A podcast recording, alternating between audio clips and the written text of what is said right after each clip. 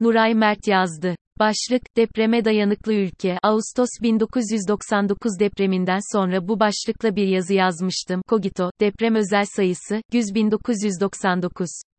Deprem felaketlerinden sonra, ilk tepkiler, tartışmalar, vesaire sonra, hiçbir şeyin değişmediğini, bu açıdan bu ülkenin depreme fazlasıyla, dayanıklı olduğunu düşüncesinin ironik bir şekilde altını çizmeye çalışmıştım. Aradan geçen neredeyse çeyrek asırdan sonra, maalesef aynı şeyi hissetmek, yazmak zorunda kalmak çok üzücü.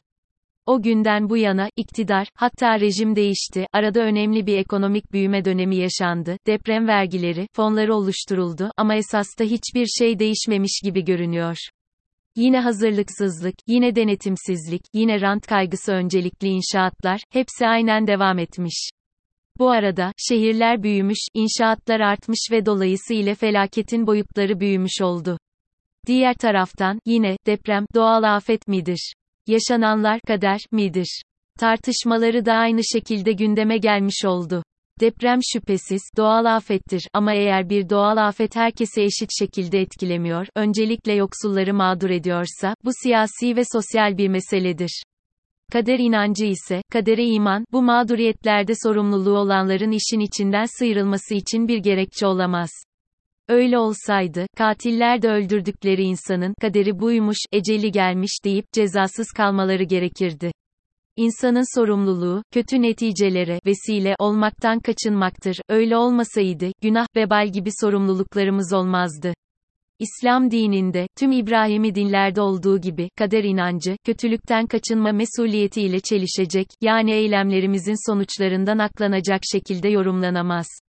Tedbirsizlik neticesi olan iş kazaları, afete dayanıksız inşaat müteahhitliği, bu konuda denetimi boşlayan siyasi karar mevkilerini işgal etmek dolaylı cinayet suçuna ortak olmaktır. Tüm bunların gerisinde yatan nedenin, tedbirlere harcanacak maliyetten kaçmak, yani rant iştahı, yani açgözlülük olduğunu biliyoruz. Siyasi plandaki sorumluluk, siyasi destek kaygısı ile yüksek rant hevesine göz yummaktır. Nitekim, felaketten hemen önce, yine bir seçim öncesi, imar affı, çıkması söz konusuydu ve pek çok insan bu beklentiyle yeni inşaatlara girişti. Dahası, hali hazırda kamu ihalesi ile yapılmış, hastane, yol, havaalanı yıkımı ile, siyasi sorumluların sadece rant iştahını görmezden gelmeyip, bir ahlaksız güruhuna doğrudan alan açmış olduğunu gördük. Elbette, her şey, bu iktidarla başlamadı ama bu iktidar ile aynı hızla devam etti, o nedenle kimse bu vebalden kaçamamalı. Hangi dönemde olursa olsun kuşkusuz öncelikle, sorgulanması gereken siyasi otoritedir. Kaldı ki, hali hazırda, Türkiye'nin son 20 yılı aşkın süre aynı partinin yönetimi altında olması, her konuda iktidarın sorumluluğunu arttırmış oldu. Diğer taraftan ne mevcut iktidar ne daha öncekiler başımıza düşmüş göktaşı değil. Bu noktada, toplumsal sorumluluklarımız var, çoğumuzun, siyasi tercih yaparken, söz konusu meseleleri öncelikli olarak görmediği malum. Çoğumuz, okumuş yazmış geçinenler, bu tür felaketlerde en çok bağırıp çağıranlar dahil denetimi sıkı tutan yönetim istemiyor, tam tersine kolay ruhsat veren yönetim istiyor. En aydın, en burjuva geçinenlerin çoğu, kuralına uymaktansa, işini rüşvetle yürütmekten memnun. En dindar geçinenlerin çoğunun önceliği kar, para, mevki, mertebe.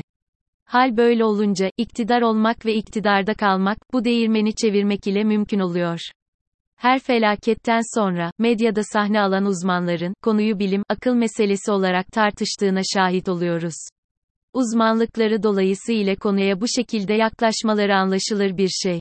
Ancak bilmeleri gereken önemli bir şey daha var, toplumsal koşullardan, siyasetten bağımsız bir bilim, bilgi, akıl alanı yoktur. Çürük inşaat yapan da ihaleyi ve ruhsatı veren de bunu bilgisizlikten değil, yüksek kar beklentisi ve bu beklentide olanların siyasi destek peşinde koştuğu için yapıyor. Deprem uzmanları konularını iyi biliyor olabilir ama toplum ve siyaset bilgilerinin az olduğu belli. İşin bu kısmı mazur görülebilir. Ama böylesi bir ortamda bilgi yarışı havasına giren, kendinden başka jeolog beğenmeyen hatta, bilim alanının ağlığına soyunanlar fazlasıyla sevimsiz kaçıyor. Çıkarmayın şu dikkat çekme bağımlısı, ergenlikte ikmale kalmış adamları, hatta, şu adamı, karşımıza. Acımızla boğuşurken fazladan asabımız bozulmasın.